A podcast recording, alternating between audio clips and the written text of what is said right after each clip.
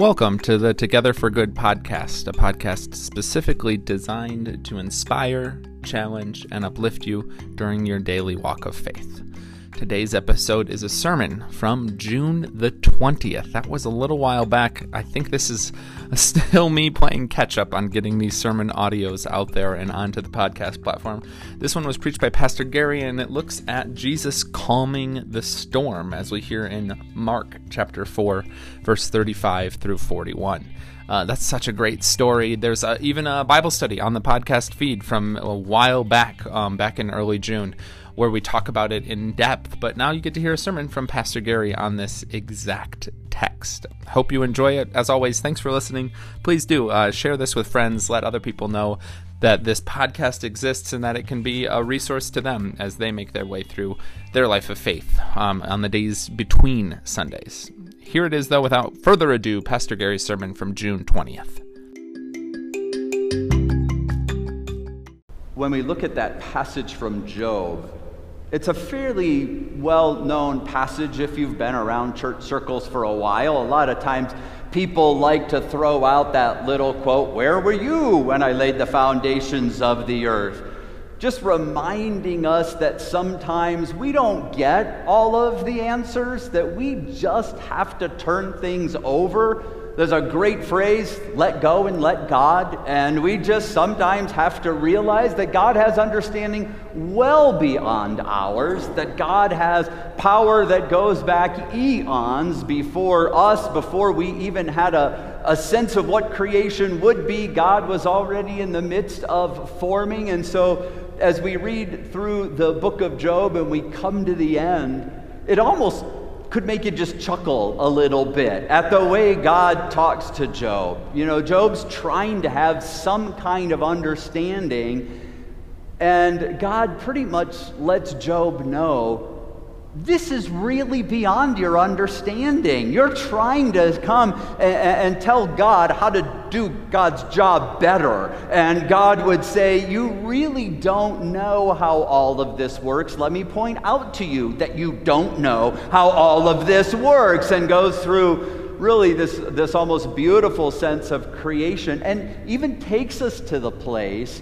where it talks about the sea you know, so who decided how the sea should be contained in some ways?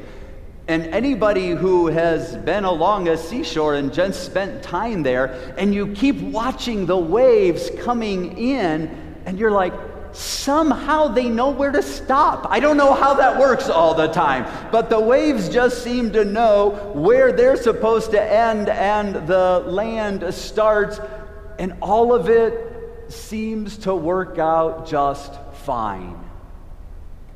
And then we have the gospel reading for today. As Jesus is out on the boat with his disciples, and a storm comes up. And all of a sudden, it would appear that everything that God talked to Job about, about how in control God was and how out of control we might feel like we are, about how God can handle everything, it seems like God just took a, took a step back and let chaos reign once again. As the disciples are in the boat and things are getting out of their control.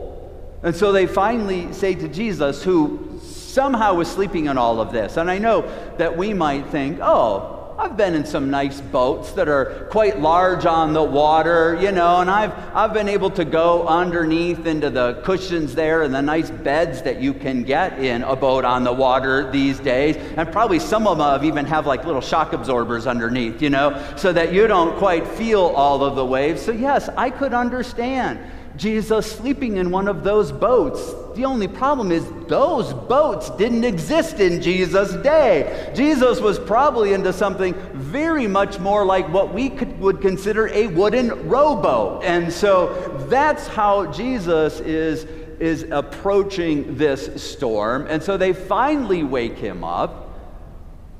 And it says that Jesus gets up and rebukes the wind.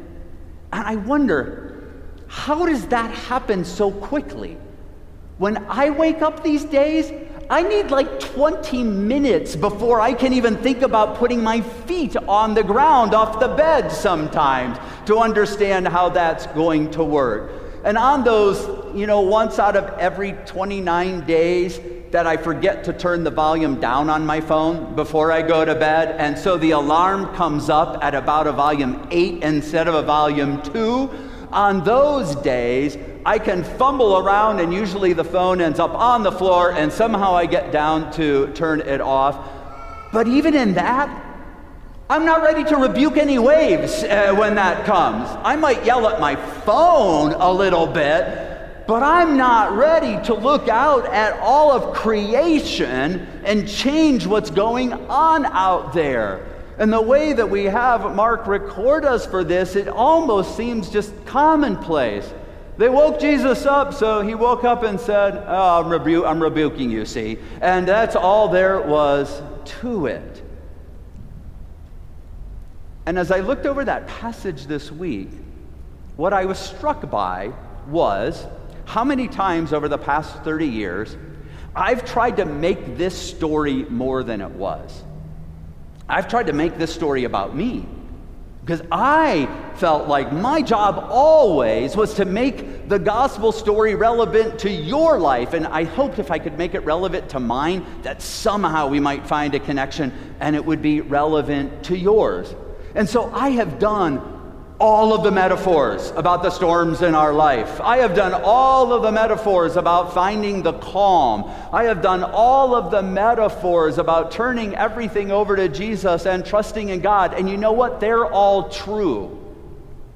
But sometimes what I missed was the fact that Jesus calmed a storm. I was so caught up in the metaphor that I missed the most basic thing that happened out on that sea.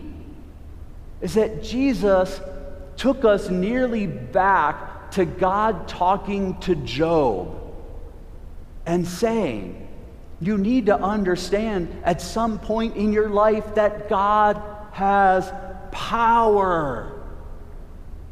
And if we miss that, we'll miss maybe what Mark was trying to say in the first place, trying for us to, to understand that Jesus, as the Son of God, has a power that's beyond our understanding.